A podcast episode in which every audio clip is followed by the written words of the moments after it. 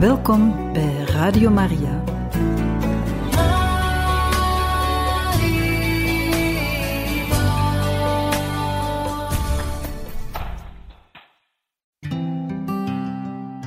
Pelgrim in eigen land.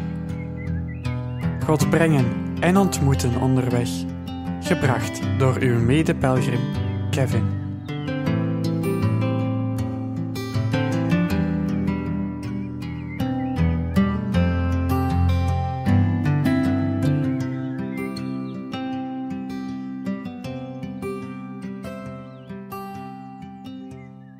Van harte welkom, beste luisteraars van Radio Maria en dierbare medepelgrims, bij deze vierde aflevering en tevens laatste van onze pelgrimstocht doorheen de Brusselse binnenstad.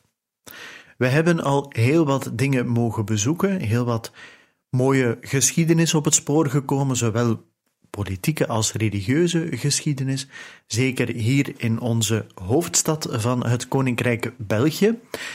En u herinnert zich misschien nog, de vorige keer hebben wij een bezoek gebracht aan de prachtige kathedraal van Brussel en mochten daar, na een bezoek aan de sacramentskapel, eerwaarde heer Hervé Mbenza, afkomstig uit Matadi in Congo, ontmoeten. En wij hebben onze tocht gemaakt op het moment dat paus Franciscus eigenlijk bezig was met zijn apostolische reis in de Democratische Republiek van Congo.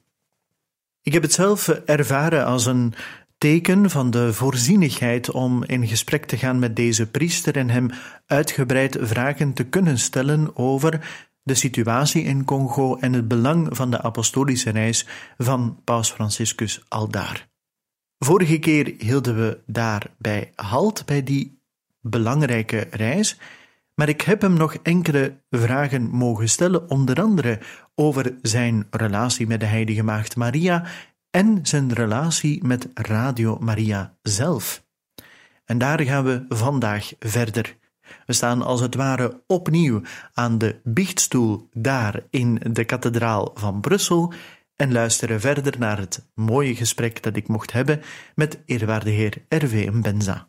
Uiteraard konden we in ons interview niet nalaten om even te vragen naar de liefde van de Congolezen voor Onze Lieve Vrouw. En u zal mij horen vragen: Onze Lieve Vrouw, de Heilige Maagd Maria, speelt een belangrijke rol in Congo, in de harten van de Congolezen. Heeft u misschien een boodschap voor de luisteraars? Notre-Dame, la Sainte Vierge joue une rôle très importante au Congo, dans les cœurs des Congolais. Peut-être est-ce que vous avez un message à des auditeurs de Radio Maria? Oui, j'ai envie de partager avec les auditeurs de Radio Maria cette ferveur qui est toute congolaise aussi, cette conscience de recourir à la Vierge Marie, parce que nous la vénérons comme Notre-Dame du Congo et parce que nous croyons vraiment à la puissance de son intercession, toutes les grâces, tout ce dont nous avons besoin en tant que Congolais. Nous nous confions très généralement à l'intercession puissante de la Vierge Marie qui est vénérée au Congo comme Notre-Dame du Congo, parce que la prière, par exemple, du chapelet, c'est une prière très... Elle est répandue partout, c'est vrai, les Congolais ne sont pas spéciaux en priant le chapelet, mais c'est très impressionnant de voir comment au Congo c'est pris très au sérieux. Il y a la légende de Marie qui est très efficace, et moi j'ai une expérience aussi personnelle avec Radio Maria qui soutient la prière de beaucoup de fidèles au Congo et dans mon diocèse à Matadi. Avant que je vienne en Belgique, j'étais heureux parce que c'était l'année où la Radio Maria nous annonçait qu'elle venait s'implanter à Matadi. Donc au moment où je fais cette interview pour Radio Maria Belgique, je me rappelle de Radio Maria Matadi, dans mon diocèse, dans la ville même épiscopale, la ville de Matadi. Radio Maria est là et c'est une radio qui soutient la prière du peuple de Dieu. De nombreuses personnes, dont moi-même, depuis votre chambre, depuis votre voiture ou simplement avec votre téléphone, avec des écouteurs, Vous êtes connectés à la Radio Maria, vous priez ensemble les chapelets. Eerwaarde heer Mbenza, en dat was een hele mooie verrassing, die zei het volgende. Aan de luisteraars van Radio Maria zou ik willen delen de vurigheid. Vurigheid is ook zeer Congolees, het besef om een beroep te doen op de maagd Maria. Omdat we haar vereren als onze lieve vrouw van Congo, en dat doen wij omdat we echt geloven in de kracht van haar voorspraak voor alle genade, alle mensen. We vertrouwen ons in het algemeen toe aan de krachtige voorspraak van onze lieve vrouw, die dus in Congo wordt vereerd als onze lieve vrouw van Congo. Want het gebed, bijvoorbeeld van de Rozenkrans, ja, het is waar, dit is overal verspreid. De Congolezen zijn daar niet bijzonder in het bidden van de Rozenkrans. Maar ik vind het toch zeer indrukwekkend om te zien hoe dit in Congo ongelooflijk serieus wordt genomen. Er is bijvoorbeeld het Legioen van Maria, dat zeer doeltreffend is. Maar ik heb eigenlijk een persoonlijke ervaring met Radio Maria, die het gebed van vele gelovigen in Congo en in mijn eigen bisdom Matadi ondersteunt. Voordat ik naar België kwam, was ik zo blij, want het was hetzelfde jaar waarin het eerste radiostation in Matadi werd geopend. Het jaar dat Radio Maria aankondigde dat ze naar Matadi zouden komen. Op het moment dat ik dit interview mag doen voor Radio Maria in België, denk ik met veel vreugde terug aan Radio Maria Matadi in mijn bisdom, in dezelfde bisschopsstad, de stad Matadi. Radio Maria is daar en het is een radio die het gebed van het volk van God ondersteunt. En veel mensen, waaronder ikzelf, of het nu vanuit uw kamer, vanuit de wagen, of gewoon met uw telefoon luisterend, ja, je bent verbonden met Radio Maria, je bidt samen, de Rozenkrans onder andere. Eerwaarde heer Mbenza, die duidelijk een grote liefde heeft voor onze lieve vrouw, ging hier nog even over verder. On est tous convaincus de l'efficacité de la Vierge Marie comme mère de notre Seigneur. Parce que notre foi est toute simple. Nous les Congolais, je crois que c'est la foi de tout le monde, c'est la foi de l'Église. Nous sommes sûrs qu'il n'y a personne qui connaît le cœur d'un enfant mieux qu'une maman, une mère. Voilà. Donc, personne ne connaît le cœur de Jésus mieux que la Vierge Marie. Et ça, c'est la base de notre foi. Nous demandons des grâces au Seigneur Jésus, nous prions, mais nous sommes vraiment sûrs d'obtenir ces grâces-là avec confiance. On sait que quand on implique la Vierge Marie, on est sûr d'obtenir la grâce dont nous avons besoin, parce que la Vierge Marie est la seule qui connaît mieux que quiconque le cœur de Jésus. Parce que le cœur de Jésus, le Sacré-Cœur, a été formé dans le sein de la Vierge Marie. Voilà, c'est vraiment notre point de départ pour prier de manière assidue le chapelet. Le chapelet fait partie de la prière vraiment quotidienne du peuple de Dieu qui est au Congo, et c'est une fierté pour nous que la Vierge Marie soit présente parmi nous au Congo comme Notre-Dame du Congo, exactement. En we zijn allemaal overtuigd van de werkzaamheid van onze lieve vrouw, als moeder van onze Heer. Ons geloof is heel eenvoudig.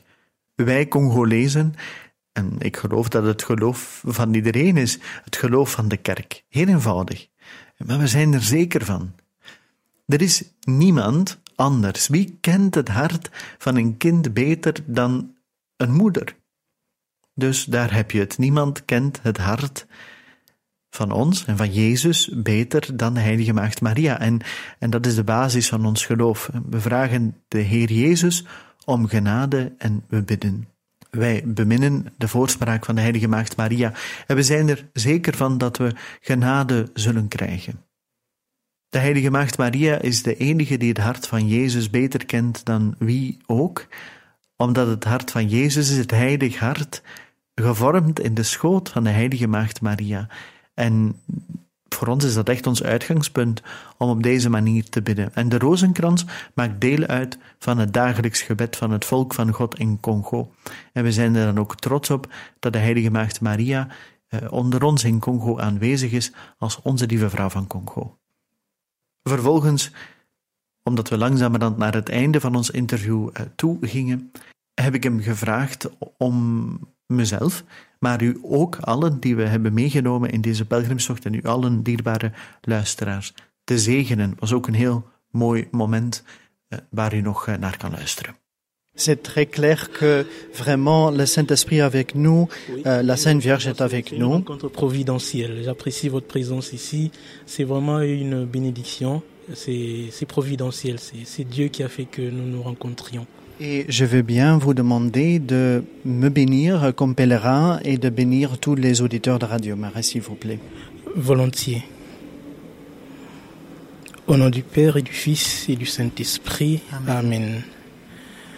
Notre secours est dans le nom du Seigneur qui a fait le ciel et la terre. Le Seigneur soit avec vous. Et avec votre esprit. Prions. Dieu éternel et tout-puissant, nous voici en ta présence, mon frère pèlerin, journaliste de Radio Maria, et moi ton humble serviteur. Je viens te prier en sa faveur, pour que tu daignes bénir ce précieux travail qu'il fait, pour soutenir la foi de ton peuple, pour propager ta parole et propager l'œuvre de la Vierge Marie. Faire découvrir cette mère, la faire connaître et encourager les gens à prier Dieu par son intercession. Et maintenant, Seigneur, je vais te demander de le bénir, de bénir son travail. Au nom du Père et du Fils et du Saint-Esprit. Amen. Amen. En u hoorde nog hoe ik zei, ja, ik vind deze ontmoeting toch echt een teken van de Heilige Geest, van het feit dat onze lieve vrouw met ons is. En eerwaarde heer Mbenza, die bevestigde dat, hij was heel blij. Omwille van die ontmoeting geloofde ook echt dat het goddelijke voorzienigheid was dat we elkaar waren tegengekomen. En daarna volgde dus die zegen. Ik zelf vond dat een aangrijpend moment, omwille van het feit dat er toch een bijzondere band is tussen de Vlamingen, de Belgen en Congo. We weten dat we een bepaalde geschiedenis delen die niet altijd gemakkelijk is. We hadden echt een moment van verbroedering en de mogelijkheid om, ja, zeg maar, mee te gaan in de liefde die er is van de kerk voor de priester in de eerste plaats, voor de geestelijke vader die een priester kan zijn, en om zijn zegen te vragen voor het verdere verloop van onze tocht. En hij zei, dat doe ik graag, in de naam van de Vader, de Zoon en de Heilige Geest. Amen. Onze hulp is in de naam van de Heer, die hemel en aarde gemaakt heeft. De Heer zij met u. En met uw geest. Laat ons bidden. Eeuwige en almachtige God, Heere, zijn we in uw aanwezigheid. Mijn broeder, pelgrim, journalist bij Radio Maria en ikzelf, uw nederige dienaar. En ik kom tot u in gebed voor hem. Dat u zich mag verwaardigen het kostbare werk dat hij doet te zegenen. Om het geloof van uw volk te ondersteunen. Om uw woord en het werk van onze lieve vrouw uit te dragen. Om deze bekend te maken en mensen aan te moedigen tot God te bidden, door haar voorspraak. En nu, Heer, wil ik u vragen hem te zegenen, zijn werk te zegenen in de naam van de Vader en de Zoon en de Heilige Geest. Daarop bedankte ik, eerwaarde heer Mbenza, voor deze bijzondere ontmoeting in de kathedraal van Brussel en had hij nog een slotwoordje. We gaan luisteren naar het slot van dit interview. Merci beaucoup, mon père, pour cette joyeuse rencontre. Et nous prions certainement pour vous, mais pour tout le peuple congolais. Nous avons un grand amour pour tous les Africains, surtout, mais surtout pour les Congolais. Merci beaucoup, c'est très gentil de votre part, ça me va droit au cœur parce que devant vous ici, je représente valablement d'ailleurs le peuple congolais. C'est un peuple très brave. Le pape l'a reconnu, il l'a souligné. Et d'ailleurs, un détail important avant de terminer, le pape nous a fait vraiment honneur en célébrant au Congo en rite congolais.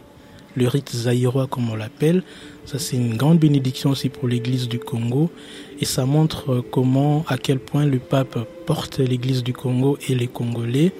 C'est un peuple qui souffre, comme a reconnu les papes, comme a reconnu le cardinal en Bongo et nous sommes toujours très touchés par tous ces mots aimables que vous venez de prononcer et à travers vous. Nous sommes très touchés toujours par le soutien et la compassion des autres peuples frères, le peuple de Dieu qui est en dehors du Congo et de l'Afrique. Et merci beaucoup pour vos mots gentils, pour vos mots aimables, pour votre soutien envers le peuple congolais. Ça nous touche. Merci beaucoup mon père et une bonne journée. Merci et bonne journée à vous aussi. Hartelijke dank, eerwaarde, voor deze vreugdevolle ontmoeting. Wij bidden zeker voor u, voor alle Congolezen. We hebben een grote liefde voor onze Afrikaanse broeders en zusters, maar in het bijzonder voor de Congolezen. En daarop zei hij, ik dank u hartelijk en het is zeer vriendelijk van u. Het gaat recht naar mijn hart, omdat ik hier voor u sta. Trouwens, het Congolese volk is een zeer moedig volk en de paus heeft dit erkend. Hij heeft het benadrukt. En misschien toch nog een belangrijk iets voor we eindigen. De paus heeft ons echt geëerd door in Congo de Congolese ritus, de Zaïraanse ritus, te vieren, zoals dat heet.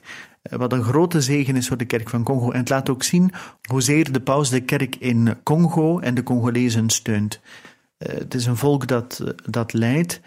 En de erkenning van de paus en van kardinaal Bosungu, we zijn altijd zeer geraakt door dit alles. En deze vriendelijke woorden die u net hebt gesproken, we zijn echt ontroerd. Altijd door de steun en het medeleven van andere broedervolken. Het volk van God dat zich buiten Congo en Afrika bevindt. En ik dank u voor uw vriendelijke woorden die mij geraakt hebben en voor uw steun aan het Congolese volk, dat ik werkelijk mag vertegenwoordigen. En zo wenste ik hem nog een zeer fijne dag toe. Ja, u hoort het, dierbare luisteraars, het was een zeer indrukwekkende ontmoeting. Wij gaan bij besluit toch nog even luisteren naar een mooi Congolees lied. Laten we in het bijzonder bidden voor de Congolezen. Mwana kondo wa Mungu.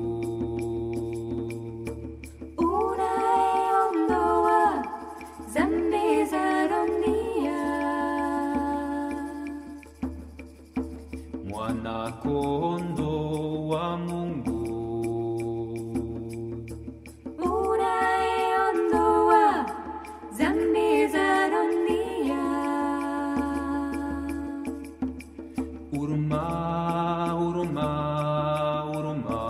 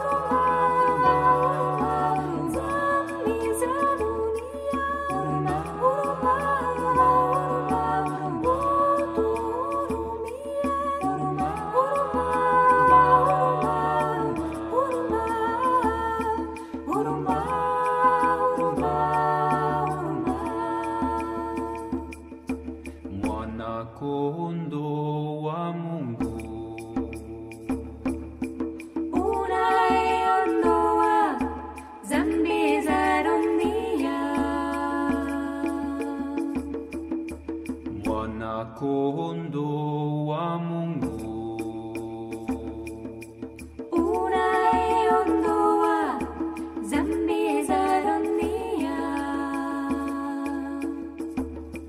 Amani, amani, amani, amani, amani, amani, mwana Kongo wa Mungu, amani, amani, amani, amani, amani, Kongo wa Nzambe, amani, amani, amani, amani, zambi za dunia, amani, amani, amani, amani. Amani, amani,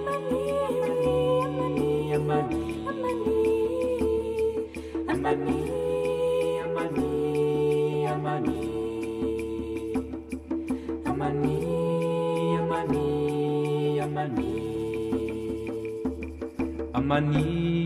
amani, amani, amani. Van de kathedraal van Brussel gaat het verder doorheen de Rue du Bois Sauvage, die overgaat in de Rue du Ligne, om zo via de Rue Royale uiteindelijk terecht te komen bij de Congreskolom en het graf van de onbekende soldaat. En zo komen we aan het volgende stuk van onze pelgrimstocht en houden we halt bij de Congreskolom en ook het graf van de onbekende soldaat, waar een eeuwige vlam brandt, een symbool van het feit dat we de gevallenen uit de oorlogen nooit vergeten. Op 25 september 1850, dan was het de 20e verjaardag van het Nationaal Congres en van de opstelling van de grondwet van het jonge België, wordt onder impuls van de toenmalige minister Charles Rogier door koning Leopold I de eerste steen gelegd van dit toch wel merkwaardige monument. Het is geïnspireerd op de Trajanus-kolom te Rome, een zuil met een hoogte van 48 meter en binnenin een wenteltrap met 193 treden. Bekroond met een door Guillaume Geefs ontworpen, bijna 5 meter hoog bronzen beeld van Leopold I, de eerste koning der Belgen. De sculptuur is rondom versierd met een vergulde balustrade en afgewerkt met de initialen van de eerste Belgische vorst. De sokkel van de zuil is een ander verhaal, want op iedere hoek bevinden zich allegorische vrouwenbeelden die de fundamentele vrijheden van de jonge natie symboliseren.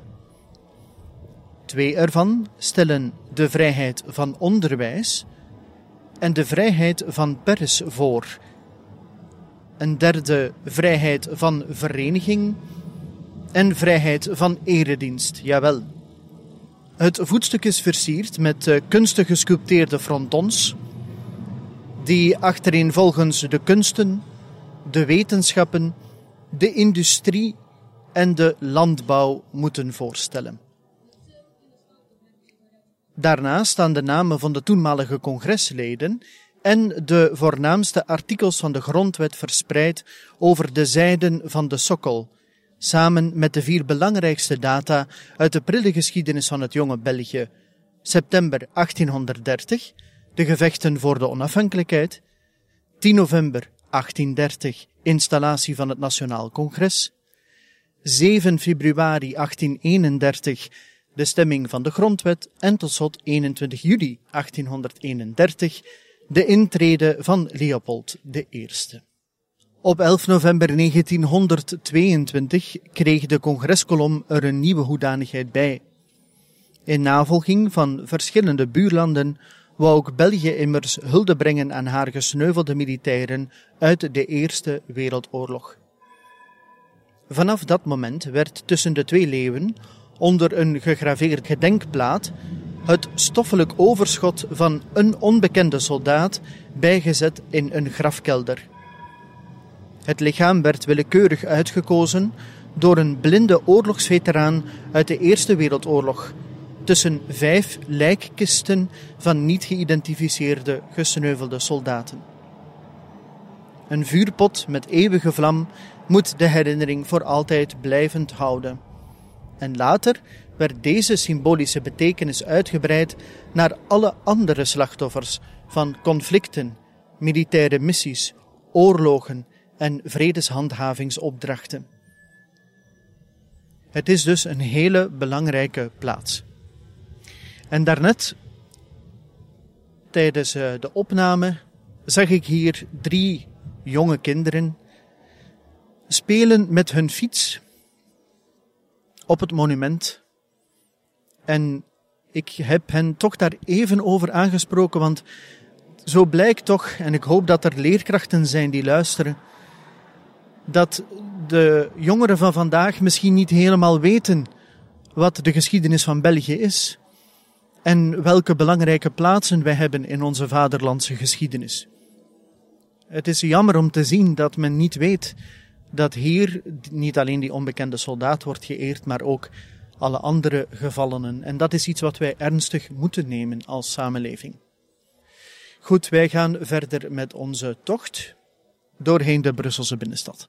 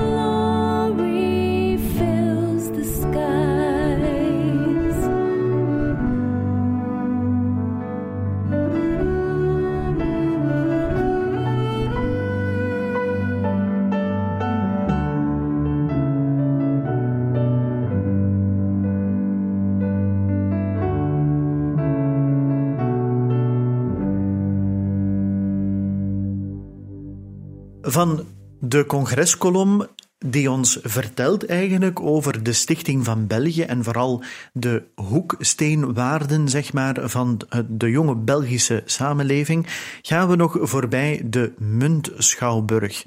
En dat is natuurlijk de plaats waar De Stomme van Portici werd opgedragen op het moment dat de Belgische revolutie zou uitbreken. De Koninklijke Muntschouwburg, die meestal kortweg de munt wordt genoemd of La Monnaie, is dus een grote concertzaal voor opera, ballet en klassieke muziek. En die Muntschouwburg, die Koninklijke Muntschouwburg, die heeft eigenlijk wel een hele rijke geschiedenis. Het is namelijk zo dat in 1700 Gio Paolo Bombarda, de schatbewaarder en financiële raadsman van de laatste gouverneur der Spaanse Nederlanden, een nieuwe schouwburg opende voor publieke opera, toneel- en balletvoorstellingen. De schouwburg werd door de architecten Paolo en Pietro Bezzi opgericht, op de plaats waar vroeger de muntslagerij Herberge van Oosterwand stond. Vandaar de naam De Munte. Rond het jaar 1800 komen onze streken onder Franse voogdij te staan en beval Napoleon achter de bouwvallig geworden schouwburg op dat moment een nieuw theater te laten bouwen op kosten van de stad Brussel. De nieuwe schouwburg van de Franse architect Louis Damem werd ingehuldigd in 1819. Koning Willem I der Nederlanden, die later in 1830, na een periode van speelverbod overigens, opnieuw uitvoeringen toe van Auber's opera De Stomme van Portici. Een werk dat een belangrijke rol speelde natuurlijk in de strijd om de Belgische onafhankelijkheid. Het was de spreekwoordelijke vlam aan de lont van het kruidvat. In 1855 werd het theater echter door een spectaculaire brand helaas in de as gelegd. De wederopbouw die werd geleid door Joseph Poulaert. En de munt die werd uitgeroepen tot nationale opera in 1963. Om de technische infrastructuur, de toneeltoren en de veiligheidsvoorzieningen te optimaliseren en het gebouw te moderniseren, voerde het huis in 1985-1986 een grootscheepse restauratie- en renovatiecampagne. In 1998, onder het directeurschap van Bernard Foucquoy, werden de voormalige Van der Borght gebouwen en een neoclassiek pand achter de schouwburg opgekocht.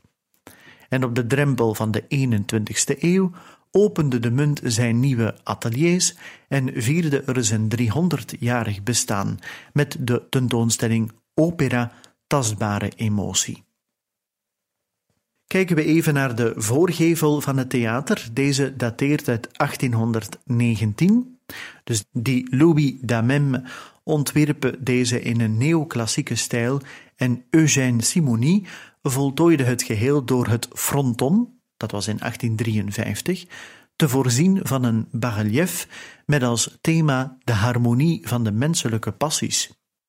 De twee bovenste verdiepingen, afgeboord met een fries uit donkerblauw geëmailleerd plaatstaal, zijn het resultaat van een postmodernistische ingreep tijdens de verbouwingswerken van 1985-1986. Voor zij die er al eens zijn binnen geweest, naar aanleiding van diezelfde restauratie, was het de Luikse architect Charles van den Hove die een nieuw concept bedacht voor de inkomhal. Hij betrok daarbij twee Amerikaanse kunstenaars, Sol LeWitt voor de zwart-wit marmeren vloer in dubbele waaiervorm en Sam Francis voor de uitwerking van het plafond in triptiekvorm.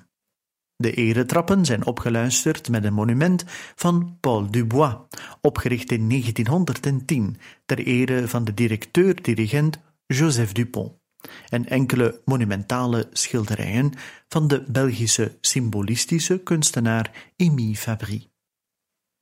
En dan de grote zaal, daar ziet men onmiddellijk de Italiaanse invloeden, vermengd met Franse invloeden, zowel elementen uit de neo-barok als de neo-empire-stijl. De zaal telt 1152 zitplaatsen. Het is echt een pareltje van de Europese theaterarchitectuur. In 1999 werd het gerestaureerde doek van de Parijse theaterdecorateurs Alfred Rubé en Philippe-Marie Chaperon met als thema België, de beschermster der kunsten, opnieuw aangebracht in de koepel. Men restaureerde het toneelorgel en de enorme luster van Boheems kristal. En u hoorde het al, het is de Koninklijke Muntschouwburg, dan kan natuurlijk een koninklijke loge en bijhorend salon niet ontbreken. De met rood fluweel en gouden stukwerk versierde loge bevindt zich ter hoogte van het eerste balkon.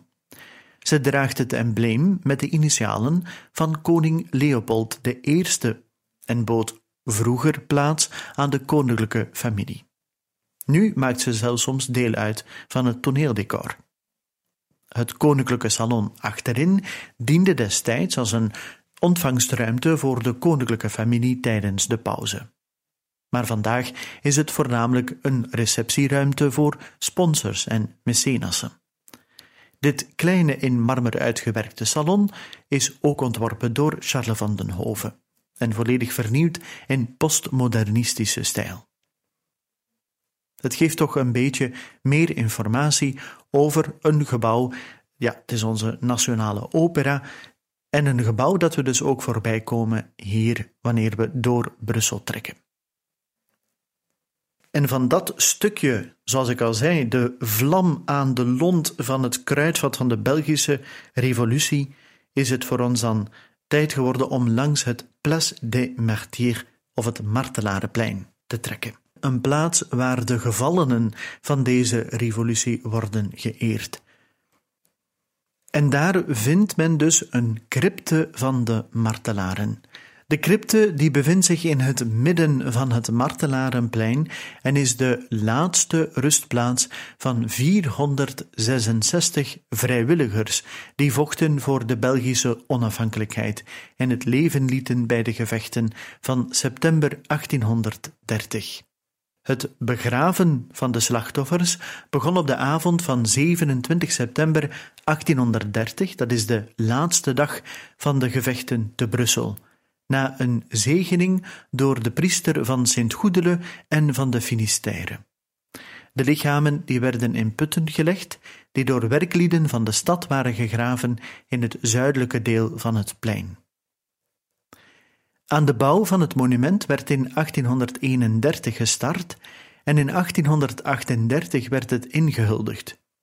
De nodige fondsen werden daarbij verzameld door graaf Felix de Merode en gebruikte hiervoor de 16.000 florijnen die hij had ontvangen als dank voor zijn deelname aan het voorlopig bewind. Interessant is ook om te weten dat deze belangrijke plaats gedurende een korte tijd heeft men er zelfs in Brussel aan gedacht om er een publieke parking van te maken. Hè. Dus men was blijkbaar niet meer echt bewust van het feit dat het een begraafplaats was. Gelukkig is dat dankzij een vereniging kunnen voorkomen worden, de vereniging Pro Belgica, die vandaag de dag ook nog steeds zich inzet om, zeg maar, Franstaligen en Nederlandstaligen in ons land te laten verbroederen met elkaar. En die helpen bij het promoten en bekendmaken van patriotische gebeurtenissen, maar die bijvoorbeeld ook ruimte geven aan herdenkingen van Eerste en Tweede Wereldoorlog. Het is ook ieder jaar dat zij een herdenkingsplechtigheid houden in Brussel op de zaterdag voor de vierde zondag van september. Die plechtigheid die wordt in samenwerking met de stad Brussel, dus door die Pro Belgica-vereniging, georganiseerd. In de aanwezigheid van vertegenwoordigers van de federale regering, van de gouverneur van de provincie, autoriteiten van de stad en verschillende vaderlandslievende verenigingen. En opgeluisterd door muziek van de gidsen of de zeemacht en de politie van Brussel. Daarbij worden huldekransen aan de voet van het monument Patria neergelegd. En uiteraard kan het weerklinken van de Brabançonne ook niet ontbreken.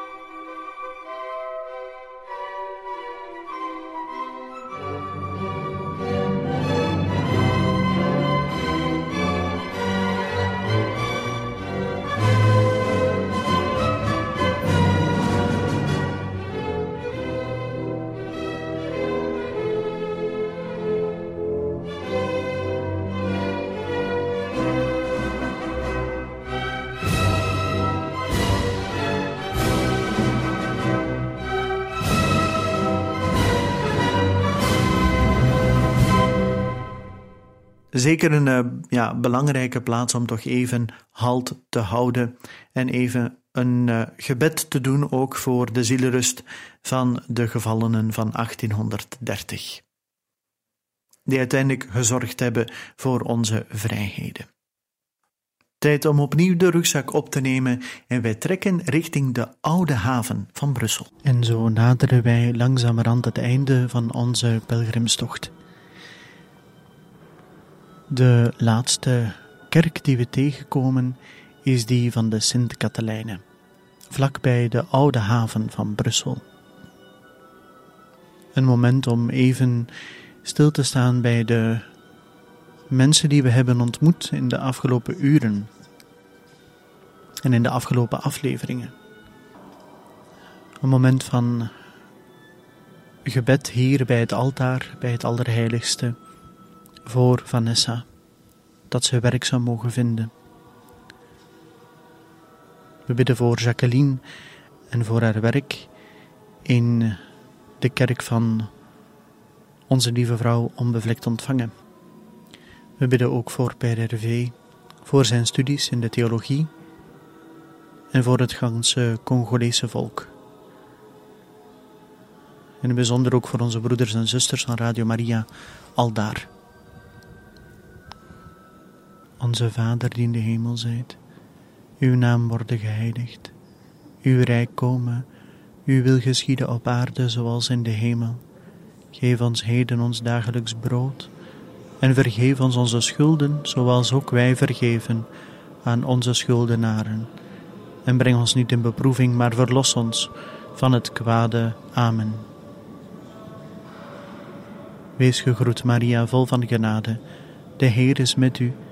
Gezegend zijt gij boven alle vrouwen, en gezegend is de vrucht van uw lichaam, Jezus. Heilige Maria, Moeder Gods, bid voor ons arme zondaars nu en in het uur van onze dood. Amen. We bidden uiteraard ook voor al uw intenties en nemen deze mee op onze pelgrimstocht. En wie Brussel bezoekt, we zullen het dan maar bij wijze van einde van onze pelgrimstocht beschouwen. Ja, die moet zeker even langsgaan langs de Grote Markt. Maar van daaruit natuurlijk ook nog even halt houden bij het wereldberoemde kleine beeldje, namelijk Manneken Pis. En het is toch interessant om even te blijven stilstaan bij de geschiedenis van dit beeldje, dat in 2019 maar liefst zijn 400ste verjaardag heeft gevierd. Ondanks het feit dat het beeldje zeer goed gekend is wereldwijd, het is echt een symbool van Brussel en zelfs ook van België geworden, is de geschiedenis eromtrent weinig bekend. Zelfs bij de inwoners van Brussel. Vanaf de 13e eeuw hebben de gemeentelijke autoriteiten voorzien in openbare fonteinen, om de aangroeiende bevolking van drinkbaar water te voorzien. Reeds in 1451 werd er voor het eerst over de fontein van Manneken Pis op de hoek van de Stoofstraat en de Eikstraat gesproken. Over dat eerste monument weten we echter zo goed als niets.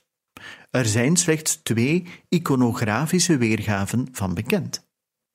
De eerste is een plan van Brussel, getekend in 1572, waarop het op de weg wordt afgebeeld.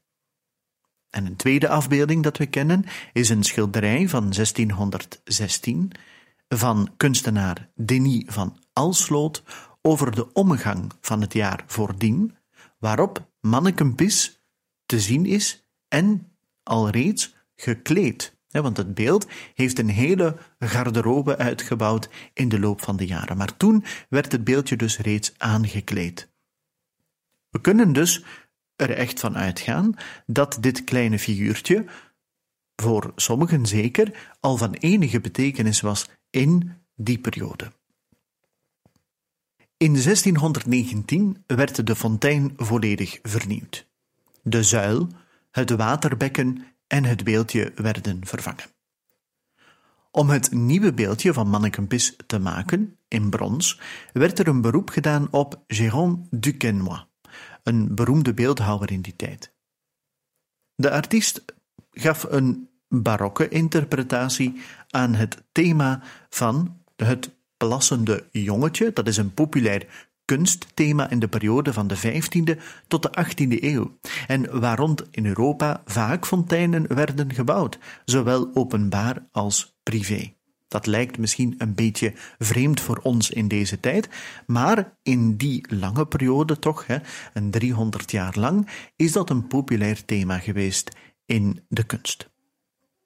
Hij volgde het voorbeeld van andere fonteinen waarop menselijke figuren werden afgebeeld, bijvoorbeeld zogend of spuwend, die we ook wel in Brussel kunnen terugvinden.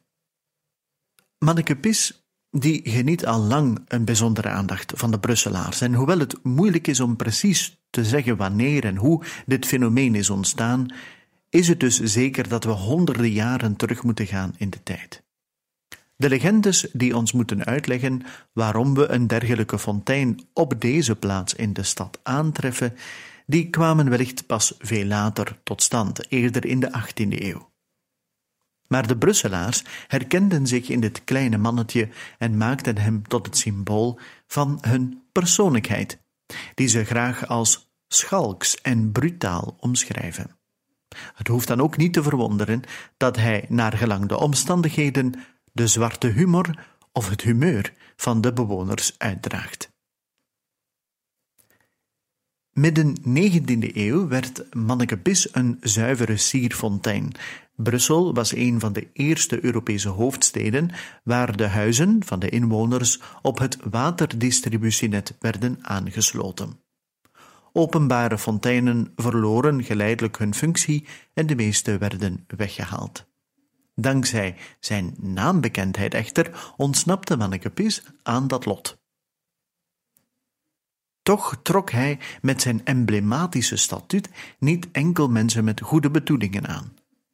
Tussen 1747 en 1965 werd het beeldje maar liefst 6 keer gestolen. En bij de laatste diefstal brak het beeldje in 2. De voeten en de enkels bleven op de sokkel achter, terwijl de rest van het lichaam verdween.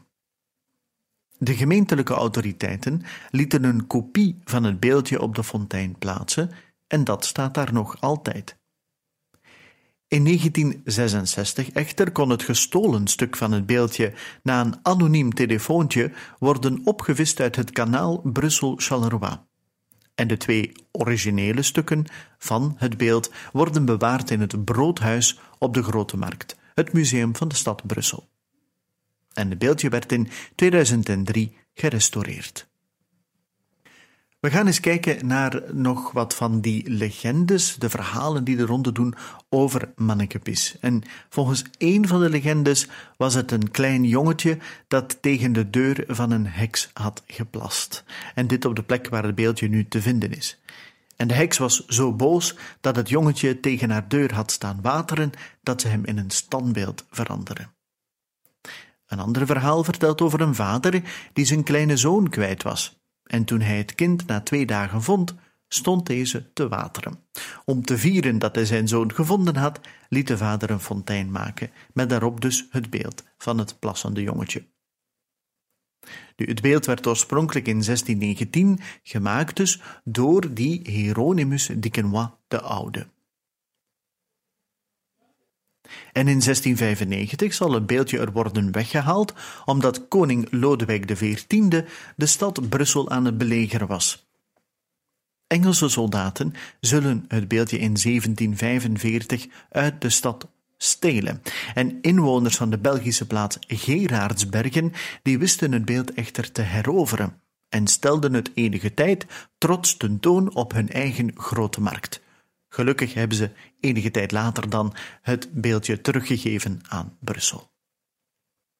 En dan in 1747 werd het opnieuw 2 maal gestolen door Franse soldaten deze keer. Het is tijdens deze diefstal dat het volk in opstand kwam. Koning Lodewijk XV strafte zijn soldaten hierop omdat zij het beeld hadden gestolen en zorgde ervoor dat het teruggeplaatst werd.